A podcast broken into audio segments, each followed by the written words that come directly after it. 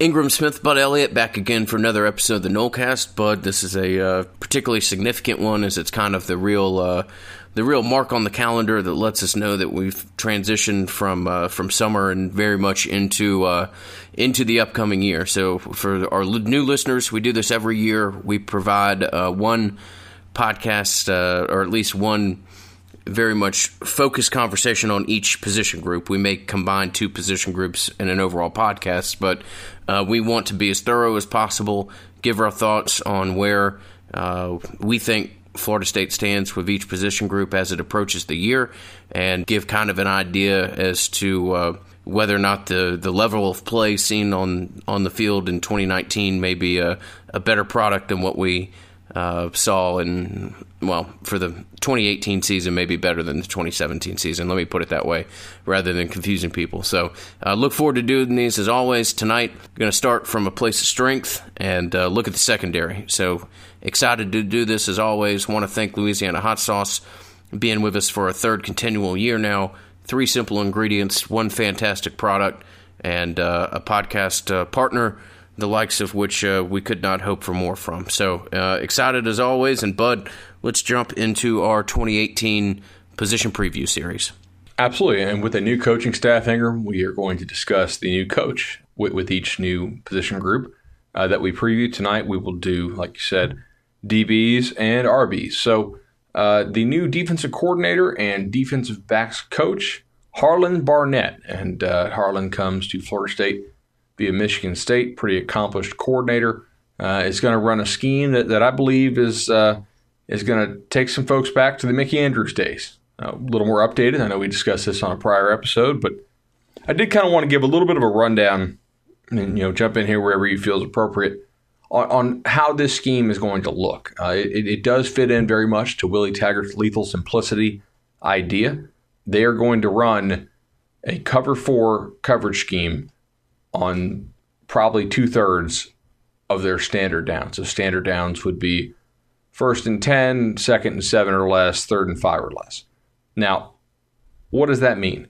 That means that your two corners and your two safeties are each going to take basically a, a quarter of the field with your three linebackers playing underneath coverage in your standard 4 3 defense. It really doesn't change if you're in a nickel.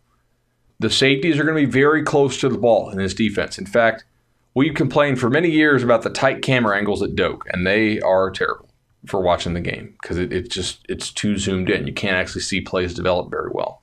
However, Florida State safeties are going to be eight to ten yards off the ball almost all the time. Um, we're going to talk more about that, but the safeties have very uh, very demanding coverage responsibilities in this defense with the cover four scheme, right?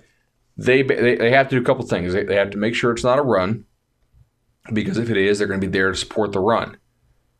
If the guy in the slot ends up going deep, the safety is going to take him. The, the linebacker over top of him, or the star position over top of him, is going to pass him off to the safety, and the safety is going to pick him up as a vertical route, which then you know kind of makes this defensive coverage scheme convert to a man-to-man style defense. So they are playing zone, but within zone, there's a lot of man-to-man principles to it.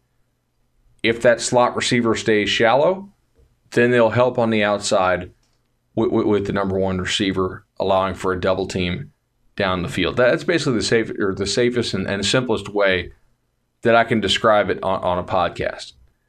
Now we said aggressive. This is a very aggressive defense. There's no doubt about it.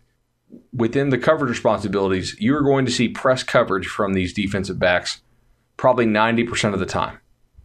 Harlan Barnett does not believe in allowing receivers to get clean releases off the line of scrimmage. He wants to disrupt the timing.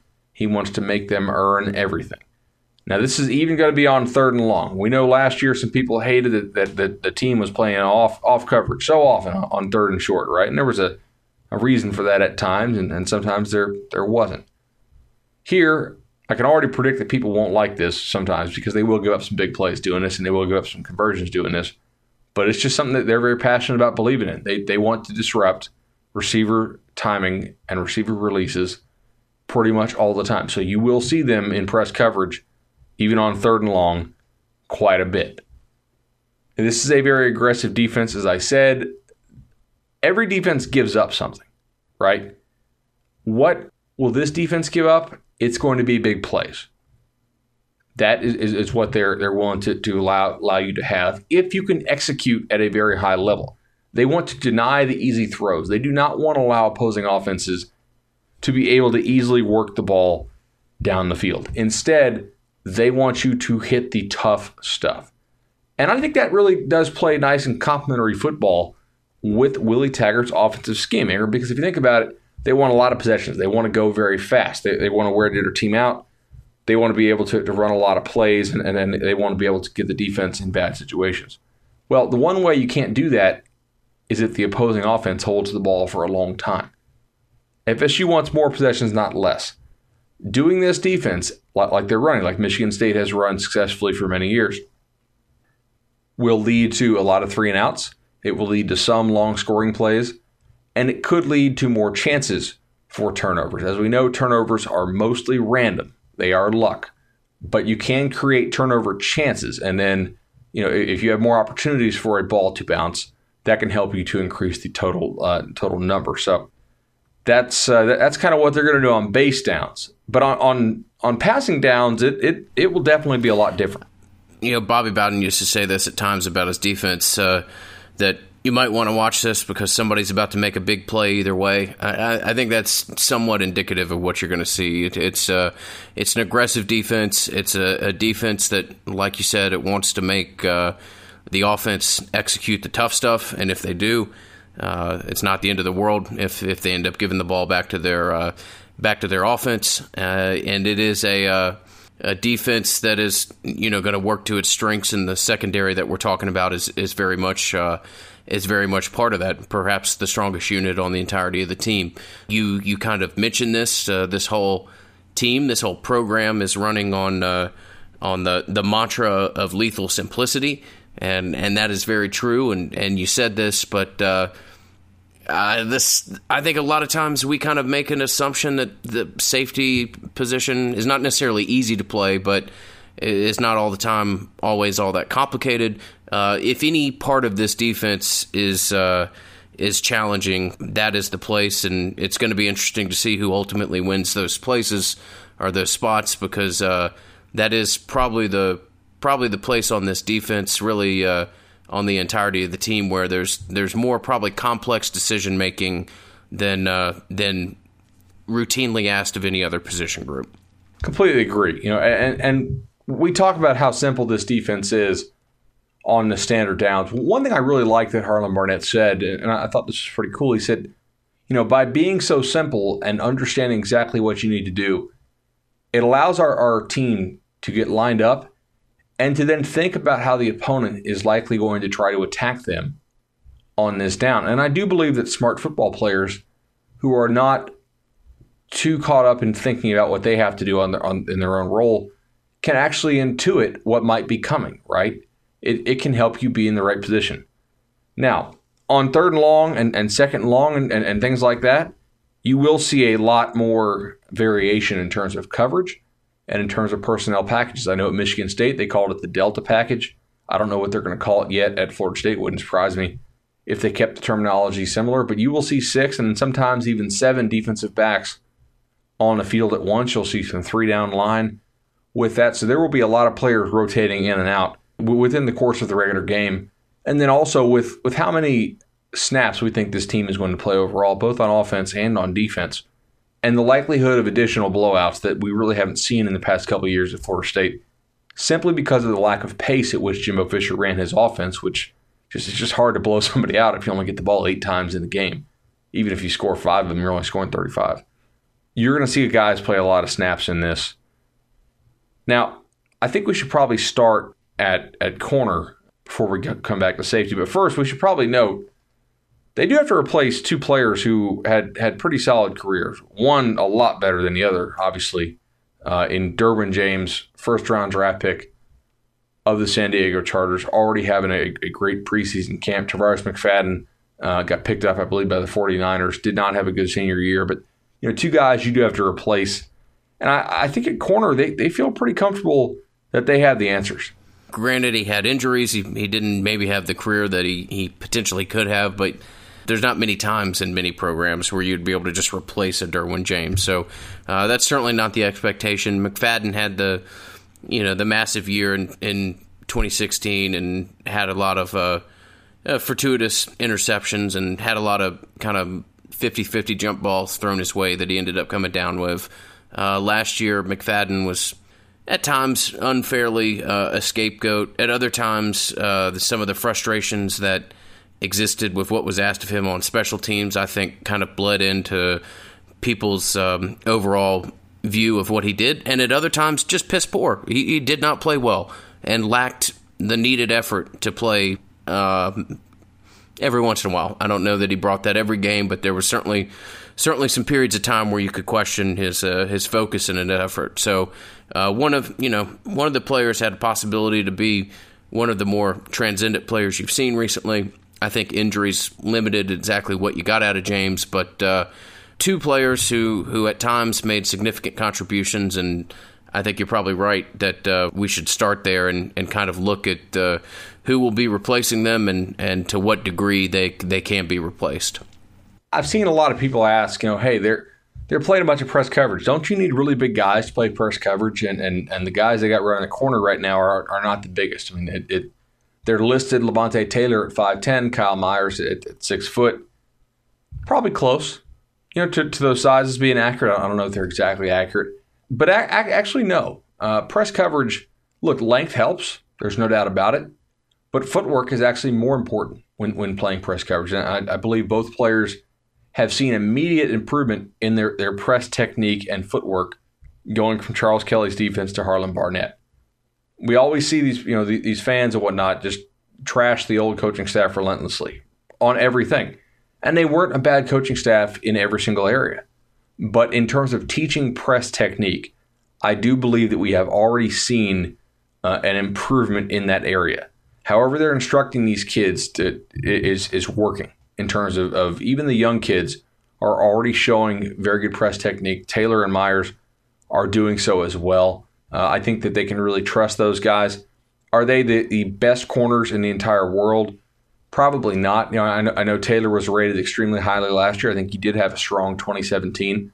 Part of that, of course, uh, is that as a sophomore, he's playing the field spot, and, and in college, due to the the alignment of the hash mark, some of those throws to the field are just a lot tougher for for quarterbacks to make. So you are going to have a lower completion percentage uh, allowed just based on, on alignment and difficulty of throws that the field will take away. But I, I think Florida State feels very good about Taylor and, and, about Meyers. Both are juniors. If, if Taylor has an excellent uh, junior year, he's a guy who I think could go pro. Uh, I think he'll run an excellent time. I just haven't seen him as a recruit. Really good recovery speed there you know, they will go up against some bigger receivers, certainly, and, and that could be problematic at times. Clemson has seemingly like a forest of receivers. A production plant slash factory line of six foot three, six foot four, absurdly talented receivers, and they seemingly had that uh, that factory uh, or that that uh, production line going for about three or four years now. And, and you know, Miami has Ahmmon Richards, who, who's an excellent receiver too, with with great size.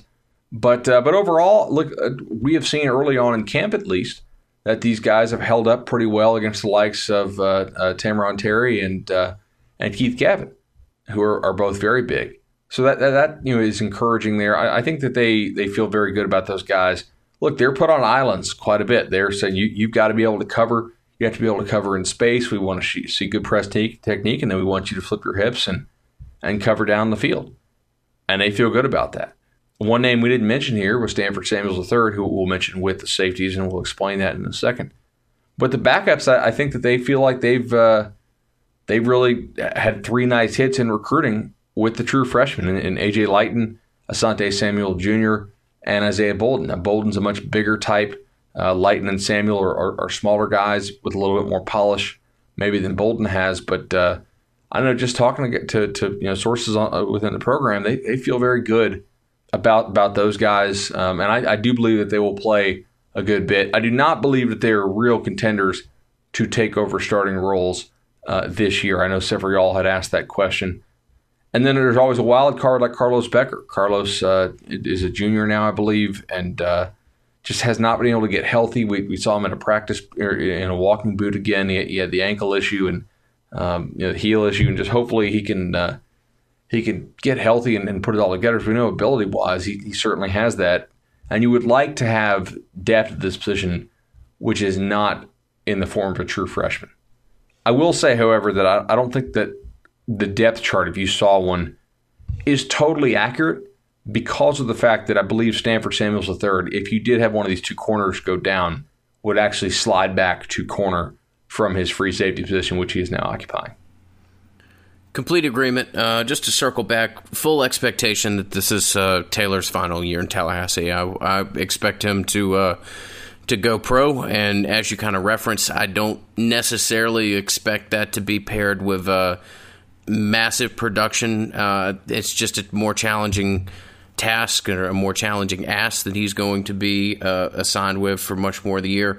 And I think to an extent, um, maybe the fan base and and you know Meyer still has an an awful lot to prove, but I I see a lot of times people.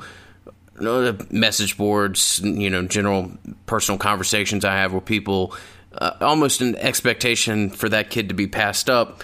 I think to an extent, and this is not unique to Florida State fans, but I think to an extent, fan base is almost kind of, uh, whether consciously or subconsciously, just file away a kid's recruiting status and then expect that to ultimately play out, and, and for some time for good reason. But uh, Meyers wasn't the you know the biggest of recruits. He was a he wasn't like a a kid that was a total unknown, but he was kind of a three or four star recruit based on where he looked at a Louisiana. Um, and to an extent, I think that's kind of always lives in the back of people's mind. Uh, Meyers has been a really really good player so far and is poised to have a uh, a very good year. So I I would challenge people that kind of always are are looking for him to be passed up on the depth chart as to exactly where that notion comes from. I think you're you're dead on there. Uh, look, he had a good spring. Everything I've heard is that he's had a good fall camp. I, I, I don't know why. I think your, your theory as to why people think that is is right because nothing else really makes sense to me. Um, let's move to safety real quick, but before we do, Let's mention our, our, second sponsor of the night, and that is uh, Madison Social and Township, the, the For the Table restaurant group, back with us for a, a third season. Man, uh, Ingram, I'm sensing a theme here with these sponsors. Just they sponsor the Nolecast, and they really like it, and they stick with us. That's that's pretty cool. Well, it's uh, it's certainly you know we take it seriously if you're willing to work with us and try to do everything we can uh, if if we think it's a good fit. That is, and uh, it would be hard to find a better fit than than for the table restaurant group and. Uh, what those guys have offered, so uh, you know they they're certainly wildly involved, and whether it be uh, the Mickey Andrews pint glasses that they just uh, debuted a couple days ago. Those are available for sale. Uh, I know I'll be picking up a set of two myself, or the uh, game day activities, or the day before game day activities that they'll be doing on uh, Sunday, the day prior to uh, the prior to the Labor Day kickoff, which uh, I believe they tweeted out that ESPN will be there, looking to get people's general gauge as to the Taggart era. So uh, always appreciate uh, the opportunity to meet and greet you guys in general. And uh, hey, might even be better if uh, one or two of you guys were wearing a Nolecast shirt and happened to uh, work your way in front of an ESPN camera. So uh, thank you to For the Table Restaurant Group and what they've done for us over the years. very much look forward to having the opportunity to meet with more of you guys on the Sunday prior to the game and uh, just a, a, good opportunity, a great sponsor, and uh, people that we're fortunate to be able to work with. Another great thing slash fantastic deal they have going on, I know, is uh, something they'll be doing Sunday, the day before the Virginia Tech game. Yeah, man, I'll be there. You'll be there. A couple hundred of our, our closest friends and listeners will be there. That's the game day weekend bar crawl with the Nolecast. You can get your tickets right now, twenty bucks. That's the game day weekend bar crawl with the Nolecast. $20. It's on Sunday before Labor Day, the day before Labor Day. Check in is at 2 to 4. You're going to get a, a proof Madison Social at Madison Social, a proof Mango Wit at Central, and a proof Warpath IPA with special Nolecast treatment at Township, as well as a Nolecast Punting is Bunting koozie uh, that will be perfect for game day the next day. Uh, check in 2 to 4 o'clock, actual bar crawl, kind of that 3.30 to 7.30 window. Uh, you know what comes on at 7:30, I believe, is the Miami LSU game. So we'll probably stick around for that and uh, and see uh, how good Miami and LSU look. That will probably be like a you know seven to three bludgeoning, given how those teams play offense. Uh, we've already sold uh, sold a good number of tickets on this one, and uh, we expect to have uh, a couple hundred more y'all. So definitely come out. It was a great time last time. I know we did it for the spring game without the bar crawl. Uh, and because we had such great turnout, we decided we need to do a, a, bar crawl with this to, to really take advantage of all, all three of the great Madison social properties along with Proof Brewing. So very excited about this one. You can go to madisonsocial.com slash game day dash bar dash crawl. That's madisonsocial.com slash game day dash bar dash crawl. All right, let's uh, let, us get into safety here before we start talking about individual players. I Ingram, I, I do think that it, it's worth noting uh, just just how smart and and how much emphasis and uh, and value that this coaching staff is placing on their safeties being in the right spots. Uh, yeah, I, I, think that may lend itself to uh, some of the some of the individuals that we're about to talk to, and maybe some other individuals who haven't uh, ascended up the depth chart as much as they have. So uh, it's it's critical. Now, Samuels, uh, Stanford Samuels, uh, has has moved, as many of our listeners will be familiar with, and they'll even be familiar with the the reason that they really want to get their their three best players on the field.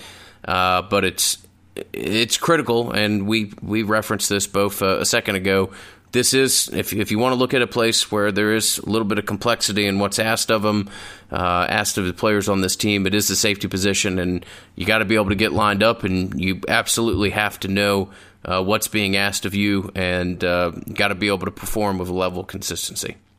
One thing I actually noticed it was a, theme here with the early front runners to these positions. Obviously, Stanford Samuel III is going to be a starter in this defense, so calling him a front runner isn't even really accurate. Like he's going to start at, at the free safety spot. Um, I also think he'll play down some in, in the nickelback role or in the dimeback role at, at, times, depending on, on the defensive package. But both him and AJ Westbrook, a, a, player who a lot of fans have not been high on, and uh, sometimes for good reason, sometimes for an undeserved reason, uh, both of them are actually sons of high school football coaches. I don't think that's a coincidence, man, that those guys grew up around the game of football, really understand the game of football well, can get lined up themselves, can diagnose what is happening, and importantly, can get others uh, lined up uh, on top of that. And I think that there are some spots in this defense, particularly the three guys who are going to play in front of them in the linebacker spots, which are ugh. So far the returns from camp have been really poor about the linebackers. So you're to they're going to need some help behind them. Uh, I, it does appear that they are prioritizing smarts, football IQ, and dependability potentially over athleticism, especially in the case of Westbrook uh, against uh, Nasirildeen, Hamsah Nasirildeen, and, and, and Cyrus Fagan. You know, I, I, think Samuels might be your most talented DB on the team, even over Taylor. Um, and I, I you, having him be able to pick up slot receivers running deep makes all the sense in the world. And I think he's going to actually get a decent number of interceptions this year if he can, just because I think I think he will really diagnose what's going on see the quarterbacks being pressured and, and be able to get over there and get some of those balls uh, that are thrown up. Westbrook, you know, is not an elite athlete. He's a, a decent athlete, but by Florida State standards, he's not somebody who pops at you as an athlete. And yet he's been taking the first team reps mostly because the guy behind him, Hamsah Nasirildeen, did not pick up the defense quite as fast as he did in the spring. And they absolutely have to go with the guy here who they can trust to be in the right spots because of, of how aggressive this defense is. Your your last line of defense cannot be missing assignments. It's just you, you have to have a high rate of assignment pickup here, and uh, and that's something that they're going to really be focused on. I still think Nas- Nasirildeen is going to play a lot though, you know, and, and I think that uh, that Fagan, who is Samuel's backup, is going to going to play a lot as well. When, when Samuels goes and, and, and plays as the third corner in some of the nickel packages, I think Fagan will be right there taking his spot at safety. And maybe when you need a little more beef to stop the run, I think you could see Nasirildeen there uh, backing up Westbrook. You could also see Nasirildeen end, end up playing more linebacker or, or more of that uh, fifth or sixth DB role to give you some more bulk against the run, particularly if the linebackers keep disappointing. You know, if, if they do, then there's not really a whole lot of downside comparative, you know, compared to the other options of playing like a you know four one six type defense more often, not like, like something TCU would play. If you can do it and, and, and not sacrifice your coverage principles and, and your install your defense that you plan to be running for you know the next five ten years. Uh, but yeah, physical ability is not going to trump that. We, we know these guys have, have different skill sets. Nasirildeen with, with, with, the huge frame and, and, and the big time hitter, and you know Fagan has a very well rounded game. Um, I I do like their depth here though, as opposed to corner where I think the depth the, the drop off is significant. I'm not sure that the, the drop off here is significant at the safety position. No, it's it, it's not uh, not to a great extent. I, I, mentioned this about a month ago or so, and had somebody that I put confidence in in the program. And look, he didn't tell me Nasirildeen was moving to linebacker. He explicitly told me that he wasn't telling me that, uh, but that you may see him asked of things that are traditionally asked of a linebacker more frequently. I, I think you could see some some pretty interesting packages. Uh, is a, a exceptional athlete uh, brings a lot to the table. I think that's somebody that they want to get on the field, and uh, it it wouldn't shock me to see. You know, I don't know if you're going to see, you know, like what you just referenced with like a four one six or something, but uh, you could you could see some exotics when it comes to uh, what you do with personnel and and seeing Nasirildeen play in a manner that uh, some of the roles and responsibilities are not all that unsimilar to what is asked of a linebacker. They also have Calvin Bruton who can provide some depth for him.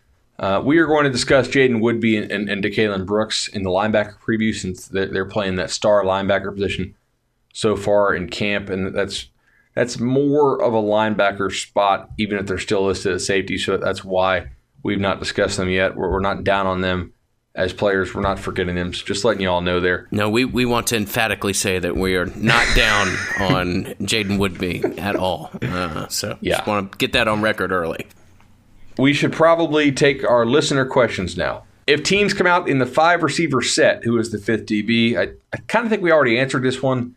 I think if if you're talking about uh, um, moving moving uh, Samuels down to corner there, which I believe he probably would, then that would be Fagan replacing him. So that would give you Taylor, Meyers, Samuels at the three corner spots, and then Fagan Westbrook at the two safety spots. So um, that's that one.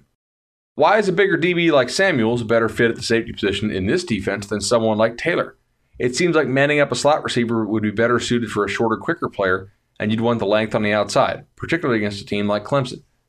This is actually true if the defense was aligning in the way that the, that the questioner thought, but they're not. And here's the key difference. Samuels is only playing man coverage if the corner, or excuse me, if the slot receiver goes deep. It's not like he's walking up and playing the slot in press coverage. The star backer is is is sliding out over top of the slot, and he will take the slot receiver on any kind of little short route, playing zone coverage principles. Now, if that slot receiver goes deep, then Samuel's responsibility converts from zone to man. He will pick that slot receiver up and carry him in man coverage down the field. Would Taylor be better at this in open field coverage? Yes. However, what Taylor would not be better at is in run support, which is a primary responsibility of the safeties as well, playing so close to the line of scrimmage that they're very heavily involved in the run game. This is a defense that wants to take away the run at all costs. You know, there, there will be some games where they get beat by the pass. I think there will be very few games where, where, where they get run on, um, at least not not at the expense of the secondary. Maybe if the linebackers can't hold up or something, sure. But uh, that that's why it wouldn't work. You don't want to play a guy with, with Taylor's lack of size there at safety, uh, simply because he, he's not a, not a good fit as a run fit guy, and because what you're asking Samuels to do is not to not to cover the guy short and deep. It's just deep. Over under 49.5 for the Nole defensive backs in the S&P Havoc ranking. Havoc ranking is like tackles for loss, fumbles, uh, picks, and pass defense. Uh, I'm going to say uh, under. I think that this defense will produce a lot of incomplete pa- passes, and so I think it'll be uh, worse than, than 49.5 because those don't help Havoc rate. Also, uh, I don't think the corners are going to have a whole lot of tackles for loss, uh, and I don't think you'll see them blitz quite as much as you saw in the old scheme. So, with that in mind, I'm going to go they will be worse in that. Um, I think that other positions like defensive line will have a great year with Havoc rating. I just don't think the Havoc rating component for this defense will be coming from the DBs. In your opinion, is it better to combat today's offenses with more of a safety linebacker type player at the star position or the Saban model? Obviously, you have a player like Ramsey or Woodbey. It doesn't matter, but curious to hear your thoughts in general on the topic. Sure. So I, I think this idea of today's offenses is uh, is almost overbroad right? In the Big 12, I might want to have a guy who is more of a, a corner type because they're, they're going to throw the ball 50 times a game. You know, if you look at the teams FSU plays, they don't really play anybody that's going to chuck the ball around that much. Uh, you know, Clemson's still very much committed to the run. Miami is, is a team that's going to run it. Uh, obviously, uh, Florida is going to run the ball all the time, uh, and I would too if I had their quarterbacks. Uh, so it really kind of depends on how much throwing you do. If you're facing like an air raid team, like a Texas Tech or a uh, what, what, Baylor used to be, or or an Oklahoma type team, uh, then I might want to want to have more of a corner there. And in that case, I'm probably going to play just nickel or, or dime the entire game anyway. Is it better to have your corners be great cover guys and average tacklers, or average cover guys and great tacklers in this particular scheme? I, I think uh, it would be better to have them be great cover guys and average tacklers, um, simply because that they are going to be in, in, in manned up one-on-one coverage so often uh, that you cannot afford to have them be unable to cover. So um, I'm going to go with, with the coverage on that. Uh, also, you know, the, the other nine players on defense are, are playing the run uh, very aggressively. The, the, the corner responsibility, first and foremost, is, is the pass and I don't mean to belittle this listener's question, but uh, more times than not, when you're an average cover guy and a decent tackler, you get moved to a different position. That that's not a particular recipe for a, a good uh, a good cornerback. Uh, Kyle Meyers and AJ Westbrook, do they finish the season as the starting uh, cornerback and starting safety as they are currently slotted preseason? Ooh, I'm gonna say Meyers yes. I think we're in agreement here. I would say Meyers, yes. Westbrook, no. Uh, yeah, I'm not sure on Westbrook. I I wouldn't actually surprise me if if if you end up seeing more humps or reps at uh, you know the star safety, star linebacker position.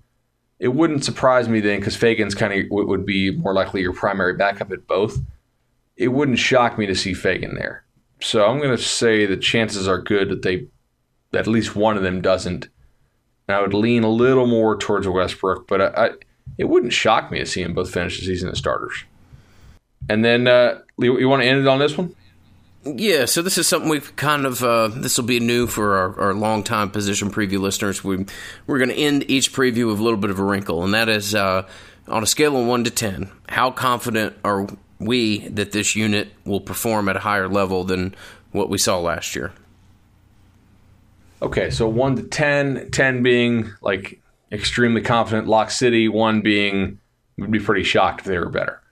I'll go with like a like an eight.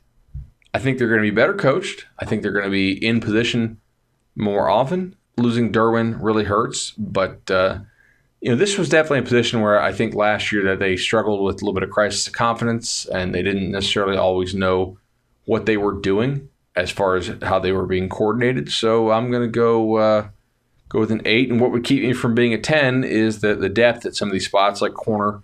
You know, you, you are pretty close to having to play some true freshmen at corner potentially, um, and that, that's that would keep me from from giving them a ten. I'm going to say eight eight point five here. That's uh, that's what I had going into this. So, oh, and your price is right. Yeah, I am. I'm just just a little over, bud. Um, so that way, when they play well, I can I can say that I was the one that was confident, and you were pessimistic on their performance. But no, uh, to be serious, it's uh, I'm real hesitant to do this because Bud and I get to watch a lot of college football and view a lot of things, and at times I think uh, you know you can get a false idea as to how much you know of the game versus those that uh, that are coached and fully employed in the game. But there were there were aspects of what Florida State did last year that was just very evident of a team that was not very well coached and not very well coached in the fundamentals of of what you need out of a defensive back. Just as far as kind of the options that you give to the wide receiver, what you try to prevent people from doing. Uh, situationally, I don't think we understood uh, just how we were getting set up at times or trying to funnel players to different uh, parts of the field. It was just poor and uh, symptomatic of a, a, crisis of confidence, as you mentioned, and also just a, a mm, some some pretty poor coaching, I think. So uh, I think that you know, with between the level of buy-in and a little bit of a, a higher level of uh, of coaching, I, I'm very very confident, despite the despite the fact that you lose a player like Derwin, that uh, ultimately you get a, a higher level of play out of this position. But we'll pause between position groups here and thank our friends at Resolution Home Loans. Uh, we've been fortunate to work with them for uh, seven months at this point, uh, eight months, and uh, have been able to have really some strong amount of unsolicited feedback from people. And uh, all that's done for us is confirm that we have a, a great partner and somebody that we're uh, very fortunate to be able to work with and can very much recommend and uh, suggest people with with a large uh, amount of confidence that uh, that you at the very least talk to Chad and Shannon and and give those guys an opportunity to earn your business. They're they're Florida State fans through and through. Uh, they're family is full of Florida State fans. Uh, great people, people who very much want to do right by you, give you the best opportunity possible. And I know they've created a, a couple programs that are kind of listener specific uh, for fans of the Nolecast. Absolutely, man. They, have their almost home program. Want to get you in your house quickly. They they they actually underwrite the loan beforehand so they can move fast. Um, you deal directly with, with Chad. You deal directly with Shannon. 844 FSU loan. 844 FSU loan or FSUHomeLoans.com. We'll have more coming from them in uh, in the coming months. But uh, hey, it's pretty nice. They have a 4.7 rating on Glassdoor. Their Google ratings are excellent as well. We've already had what four, I think, of our listeners get mortgages with them. So uh, everybody's given us great feedback. Even the people who who weren't able to to get one had great feedback about, about how, how nice they were throughout the process, how, how they really walked them through it, kept them informed, yet you know didn't feel like they were being you know dragged along. Just hey, let's work as quickly as we can and be as professional as we can with y'all with great personal service. That's what you get with Resolution Home Loans. That's that's the feedback we've gotten from our listeners, and that's what Chad and Shannon told us when I sat down there and had lunch with them. I said, you know, what, what do y'all do? Why, why should why should we take y'all as an advertiser, other than the fact that you're paying us? And they said, well, we're going to give you great customer service. We have competitive rates. We're great first time home buyers. We're, we're, we're, great for second time home buyers. You know, like we, we really feel like, like our customer service, our personal touch on this, and, and our commitment to excellence for our customers goes a long way. So, uh, so far, they're exactly right. And we're happy to, uh, to have them for the football season. But we'll move from uh, one strength of a sponsor to uh, a strength on the uh, Florida State roster here, and hey, I tell you what, uh, I hope every conversation can be as pleasant as as the ones tonight when we profile the secondary and then move to running back here. Uh, have a feeling we may not be quite as as optimistic at all different places across the board, but for the time being, Bud, uh, let's enjoy the the rather strong uh, amount of talent that happens to be stockpiled on this roster currently. So Ingram, uh, like we do with all our previews, let, us first talk about Coach Donte Pimpleton comes with Willie Taggart uh, from Oregon, was previously with him at Western Kentucky. Uh, seems to be a guy who, who is very much a stickler for details in practices. Obviously, we know he's a great recruiter, but uh, for the purpose of the preview, you know, more focused on the coaching. Uh, one coaching point that I know they've been very much uh, harping on is getting those mesh point handoffs right. You may have noticed this uh, in the old Florida State offense. They did not really run a lot of the the zone read stuff, right? Like they they faked it a lot and they didn't when they did try to run it, they didn't do it very well. And I'm a big believer in that you you are going to be good at what you practice. And there will be certain areas of this team that you know won't be as good as what they were under the previous coaching staff, but certain areas I think they'll be a lot better. One of those areas, I believe, is going to be the quarterback read game, and a big part of that too is the running back taking the proper angle, having the right hand placement and the right hand technique, uh, and an arm, placement so that the quarterback can put the ball in and then also give it or pull it when he makes the, the correct read, which I think he'll make more often. So uh, that's kind of the one thing I've noticed as far as a coaching point from him. They said that they, they've been repping pass protection a lot. I think the pass protection in this scheme will be a little bit easier for the running back simply because of the amount of play action uh, that that they're going to be running, which should keep the defense a little more on its heels than it was able to be last year. And then the third point I want to make this is going to be a running offense. I, I know people hear spread offense and Gulf Coast offense, wide open, up tempo. Look, all those things can be true while still running the football. And Willie Taggart, when he got done playing college ball, he was the all time leading rusher among D1 quarterbacks. When he was at Western Kentucky, they ran the heck out of the ball. When he was at Stanford with Jim Harbaugh, they ran the heck out of the ball. When he was at USF, they ran the heck out of the ball. And when he was at Oregon, they ran it some more. You know, at Oregon last year, they had over 600 carries. 600. Now, look, that includes sacks, but in the last 10 years, Florida State has not even exceeded 518. Willie Taggart's last three offenses have all been well over 550. There's a really good chance Florida State's going to have about 20% more carries this year than it did in the highest year in the last 10, and maybe 30 or 40% more carries next year than it did compared to uh, to, to, last year's offense. You, you got a great stable of backs here. I mean, a great one. Probably the second best in the nation, only to Bama. Probably. I mean, just thinking about it, maybe Ohio State would, have something to say about that. But but you're you're you're you're up there in really rarefied air. This is the best position on the team, I think, bar none. And uh, look, man, what a perfect what a perfect marriage of, of offensive philosophy. Let's run the ball a whole lot at up tempo. Let's get a lot of guys involved and talent with this running back position. A lot of talent, a lot of uh, kind of complementary pieces as far as the body types and skill sets and what you can get from different positions. Uh, Bud, not to uh, put you on the spot here, but just from what we were talking about, what is the uh, do you know the program record for number of carries in a year off the top of your head by chance?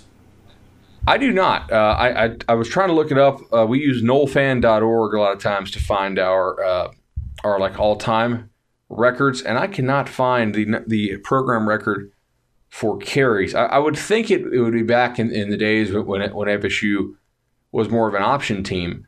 Uh, however, back then they only played nine or ten game schedules, and, and now like the you know, 2013 team played 14 games, obviously. Um, it might be the 518 that they put up uh, in, in 2016 when Dalvin Cook had 288 carries that year.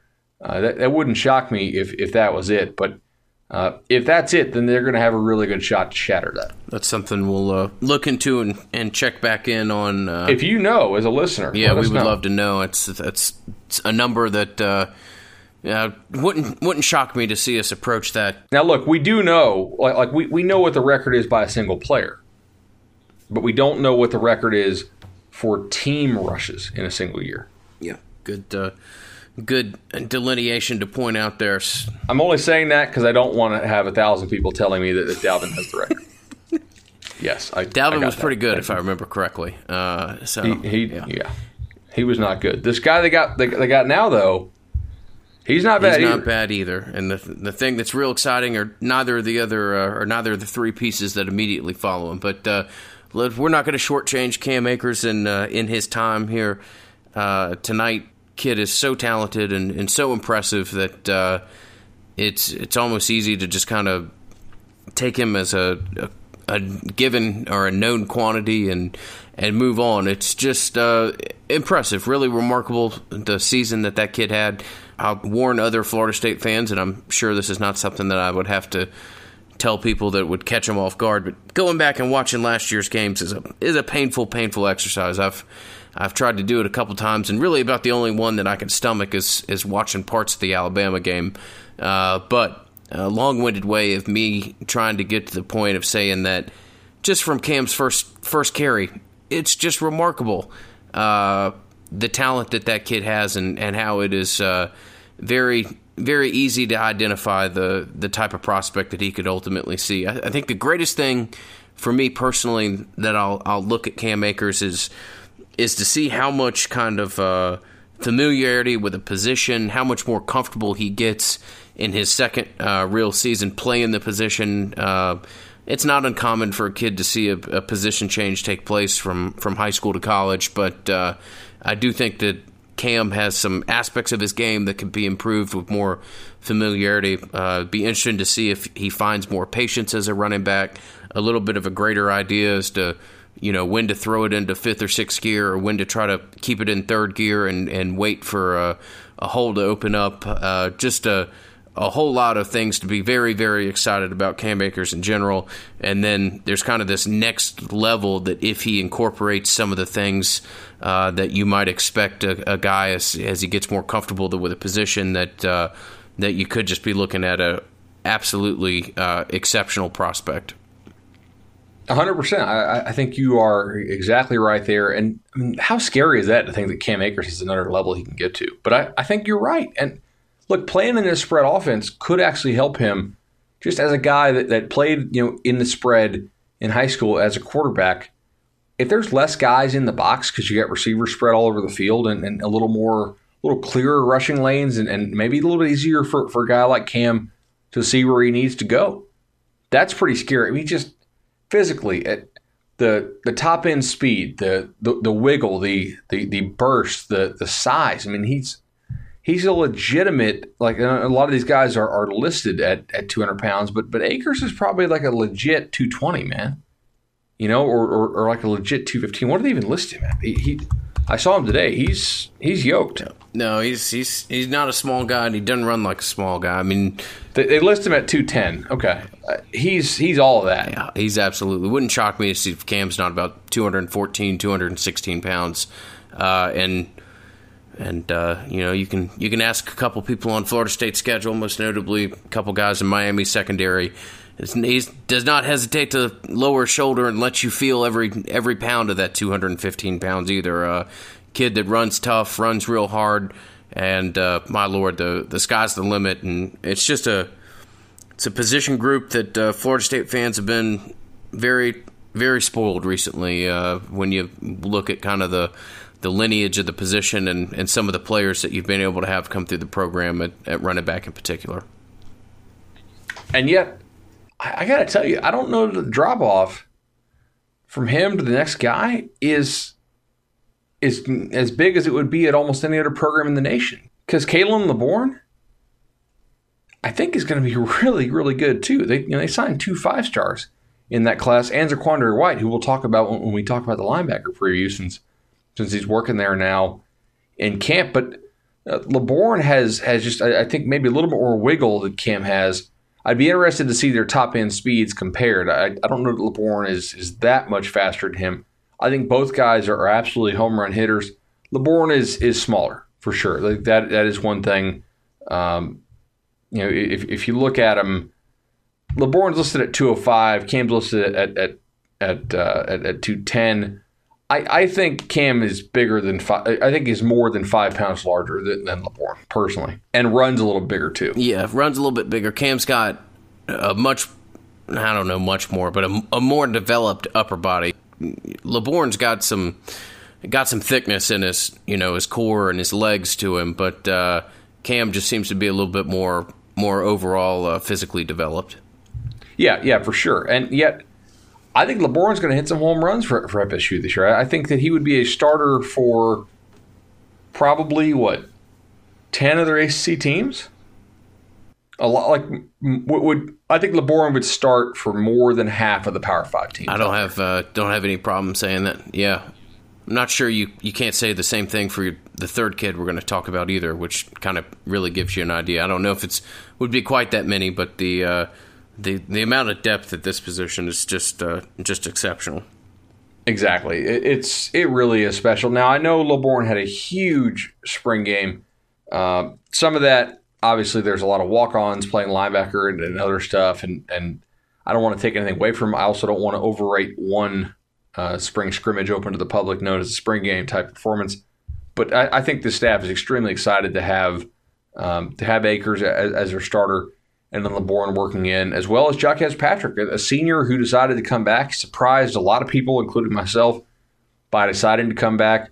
I'm not really sure what else he has to prove, but um, looks to be in, in we always say this. Obviously, all, all media do, I think, and, and all, all players certainly do. But the quote unquote best shape of his life, right? Um, he's not backing down. I think he expects to get a lot of carries in this offense. I don't know how many carries he's going to get or in what role. Will he be a goal line guy? Will he be a guy that they use to uh, to wear opposing teams down? And, and I want to see how he looks in this new system. He, he does not have the quickness of, of Akers or, or, or Laborn.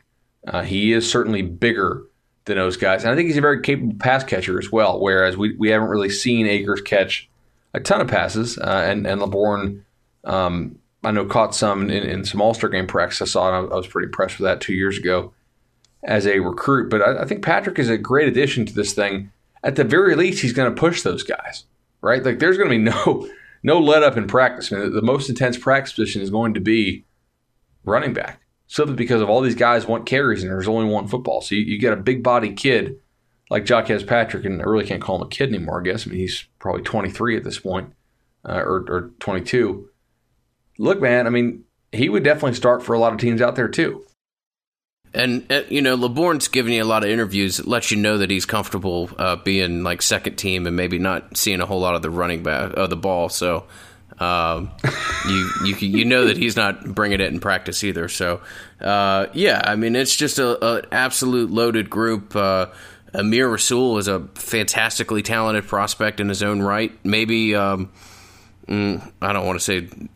Well, I don't know. Maybe, maybe the you know the biggest chance of any one kid to take a you know take a, an opportunity to the house just with his straight line speed and the amount of explosiveness he has, and then uh, early returns on Anthony Grant from practice have been fairly positive uh, from from what I've heard close to to people as well. A kid that played linebacker in high school at times and very much uh, very much kind of runs with the same mentality that you expect uh, maybe a hybrid running back linebacker in his own right. So uh, just a an absurd amount of talent and uh, a place that I think you can be uh, very confident that you're going to see a high level of play throughout the year and a high level of play through through multiple uh, multiple player performances.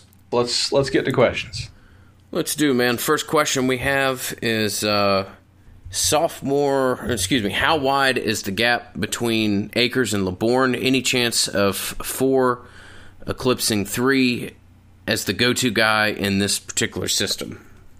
Uh, I, I, think it's uh, significant enough that I would be surprised if Laborn overtakes Akers. Uh, certainly in, in, this year, I think Akers is a more complete runner due to the physicality of his game, and that's, that's, something I do think they want if they can get it. Certainly, they want explosive guys. That they want guys who can take it to the house, which is why I think Laborn will, will be over Patrick a decent bit. Uh, but if you if both guys can take it to the house and both guys can be explosive, then I think you want the guys more powerful. So I would say the gap is uh, uh, is real. It's not just like like one one A one B in my opinion. Uh, so I, I, would say uh, that's my answer there. Uh, Ingram, do you expect the running backs to be used in any crazy, unexpected formations? Akers at quarterback. Also, can we expect less blown coverage as well? Uh, I think we already answered the last part of that in the defensive back preview. I should have deleted that part of the question. But the first part stands. Do you expect any uh, like running backs to be using any crazy unexpected formations, or maybe Akers at quarterback? Um, I mean, it certainly wouldn't shock me to see see something with Cam uh, at at running or at quarterback. Uh, if you've listened to this podcast for a long time, you'll know that I have a uh, perhaps like obnoxious uh, affinity with uh, the way that some of the running backs get used and whether or not we see uh, you know pony formation or uh, pony personnel. Uh, how you might incorporate some of these kids out of a pistol, although I don't think you'll see much pistol out of this particular offense. But uh, look, I, I, think this staff is pretty open in in what it'll do to be successful. I think there's a lot of ideas that it will incorporate, and a lot of you know, if things get suggested in a coaching meeting, doesn't mean they're just necessarily going to get shot down because they're not uh, fully in line with what the coaches have done for the past eight to ten years. So yeah, I, I expect us to see some uh, some formations that kind of make you do a double take and, and check and to see exactly who's lining up where. And it it wouldn't shock me to see uh, three particular running backs on the field at a time, and uh, whether that be a you know a, a wildcat type situation or uh, or just a. I think, and I've mentioned this for a couple months now.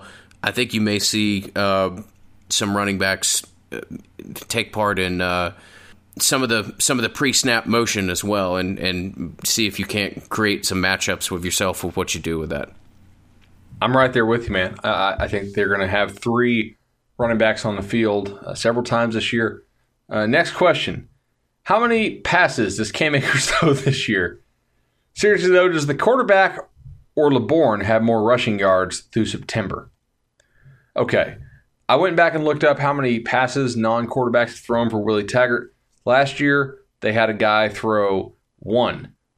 Previous year, they had a guy throw one, and the previous year to that, or the year previous to that, they had a guy throw two. So I don't think that there's this idea that Cam Akers is going to throw like 10 passes or anything like that, but I do think that he will throw a couple because uh, he was a high school quarterback and he can throw it a little bit. Like, you wouldn't want him to be your emergency QB throwing it 10 times in a game, but I think he'll have uh, more than one pass attempted this year. If, if I put the over under at two and a half. Oof. I'm gonna probably, gosh, I, will I'll take the over and and just barely, but that that's a that's a damn good number. Uh, does the does the quarterback or or Laborn have more rushing yards through September? Laborn, I I think just because of the home run hitting nature of it. Say the Noles average 50 running plays a game, sacks not included. How are you splitting up the carries? QB runs are included in this hypothetical. Okay, so 50 carries a game, sacks, no sacks. I would say the quarterbacks will get, let's just say, eight of those. So that would be that, that, that gets us down to 42. Let's go ahead and say that uh, receivers get jet sweeps three times. So that gets us down to 39. You keeping track here? So we're at 39. Uh, and that gives us 39 carries. So I'm going to give, I would say, 19 of those to Cam Akers, and then nine to Laborn, nine to Patrick, and two to Rasul. I think that's pretty that, good. I think that adds up to 50 in my head if I was doing that right. Could Cam Akers be an NFL starter right now? I think uh, so. Okay, disagreement. No, I think Cam still has another year uh, before he's he's in a place to do that. Uh, remarkably talented kid, just somebody that's uh, like an absolute legend in his home state and where he grew up in Mississippi. He's, he's a literally a uh, just a, a, kid that you would hear stories about from the time he was about sixth or seventh grade on. But uh, I think he still still got another year before he would uh, really really push for for starting carries on Sunday. Okay. I well, in fairness, there is there are not that many uh, like true starting running backs in the NFL anymore. I mean, how many of these guys are, you know, like like actually starters? Yeah, that's a good call. Uh, very very few franchises that have a an absolute dedicated number one when it comes to comes to running back. I just think like with running backs, it, a lot of times they're at their very best when they're like 21, 22 years old. You know, the, the, I wonder why that is. Yeah, it's crazy. It's almost like they've limited tread on their tires. It's almost like having 268 pound maniacs crashing into your body starts to take a toll. I don't, I don't know. Although we, we also see this in baseball, by the way. I don't, I don't, know if you've been following this, but like just how young the, the, the league is getting. Um, they know now with the StatCast data just how much speed guys lose year to year. Like I don't think I was ever fast, but I guarantee I'm a lot slower now than I was, you know, a, a decade ago. And basically everybody out there is.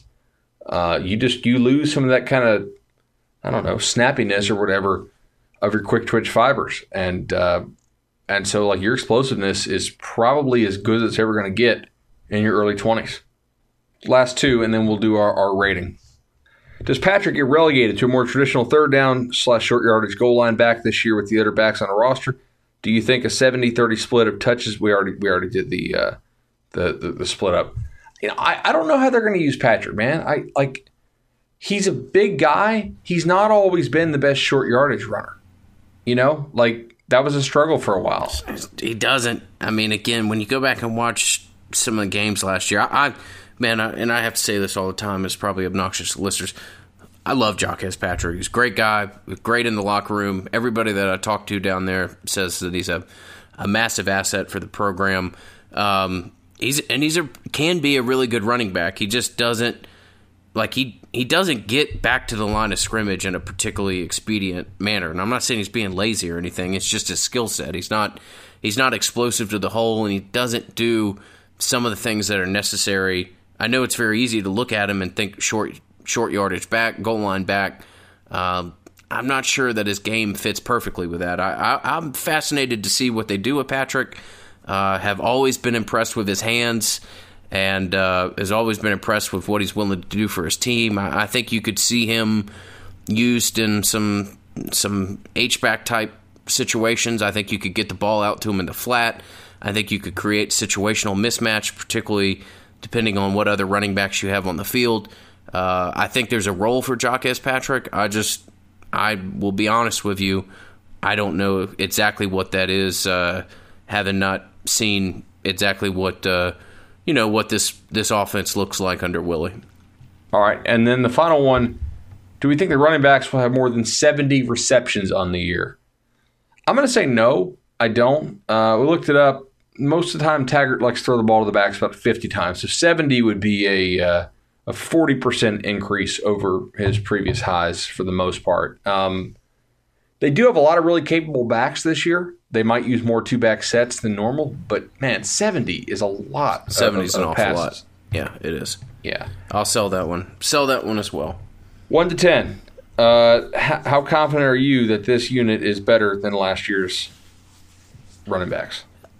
I'm gonna I'm gonna go about an 8.5 again, bud. Uh, I think that you get maybe a slight upgrade in coaching. Jay Graham's a decent coach. Uh, definitely not a, a liability in my opinion. Um, an experienced Cam Akers is it's hard to hard to quantify exactly how much that will mean to this team, and I think uh, with Laborn coming online and however they ultimately choose to use Patrick, uh, I think I think you'll see uh, a high level of play and a, a whole group slash uh, stable of running backs that are really eager to uh, take advantage of an offense that's kind of geared, paired, and designed around them. All right, you kind of one up me on DB, so I'm, I'm going to one up you here. I'm going ten. I am like locked in, fully confident running backs will be better. Here's the reason: number one, they're actually going to play Laborn. Number two, it's year two Cam Akers, and number three, it's like year eleven Jacques Patrick. Who will not be better this year? Now, Patrick may not get as many carries as he did last year. In fact, I, I predict he probably won't. Certainly on a percentage basis, uh, it will be reduced. But I think this unit will be a lot better simply because everybody's a year older, and, and I think everybody's, or some of them, are, are more motivated and more focused uh, than they were last year. You guys need to subscribe to us on either iTunes or Google Podcasts. We used to throw out a bunch of different apps out there. Now we just want to go with just two Google Podcasts if you have an Android phone, iTunes if you have an iPhone. It's really that simple. They're, those are probably the best two apps out there. They work great with, with, with whichever kind of phone you have. And hit us up with the five star reviews there on iTunes or whatever podcast app uh, you use. We love those. Our advertisers love those. They really help us in the rankings. We want to stay as the number one show, and we very much appreciate you all listening to these. We'll be knocking out position previews for all of the major positions.